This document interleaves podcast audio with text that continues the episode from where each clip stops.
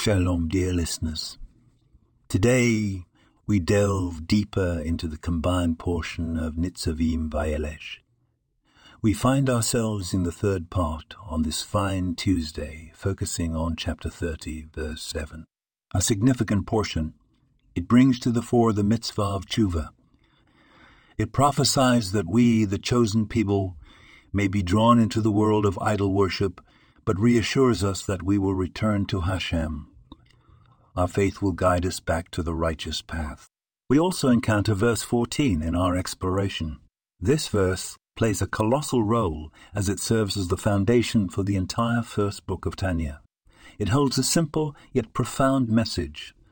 The essence of Judaism can be found in the act of engaging in a mitzvah and immersing oneself in Torah study. These two elements, though seemingly straightforward, require us to cultivate our internal soul powers, including our intellect and emotion, over time. Like any worthy pursuit, it is a process that demands patience and dedication. Also, let us reflect on the concept of free will, a gift endowed to us by the Almighty. We are granted the freedom to speak or to remain silent, a choice that carries weight and consequence. Thought, speech, and deed are often considered as our spiritual garments. They are close to us, within our reach, and fully accessible. They represent the ways in which we interact with the world and express our faith. Moreover, we are reminded of the unique ability of a Jew to develop a love for God through what is known as the longer, short way.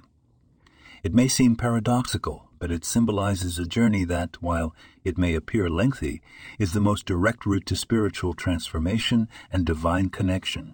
Remember, dear listeners, our faith is not a destination, but a journey.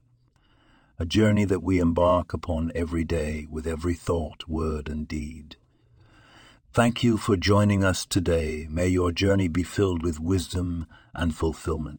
This podcast was produced and sponsored by Daniel Aronoff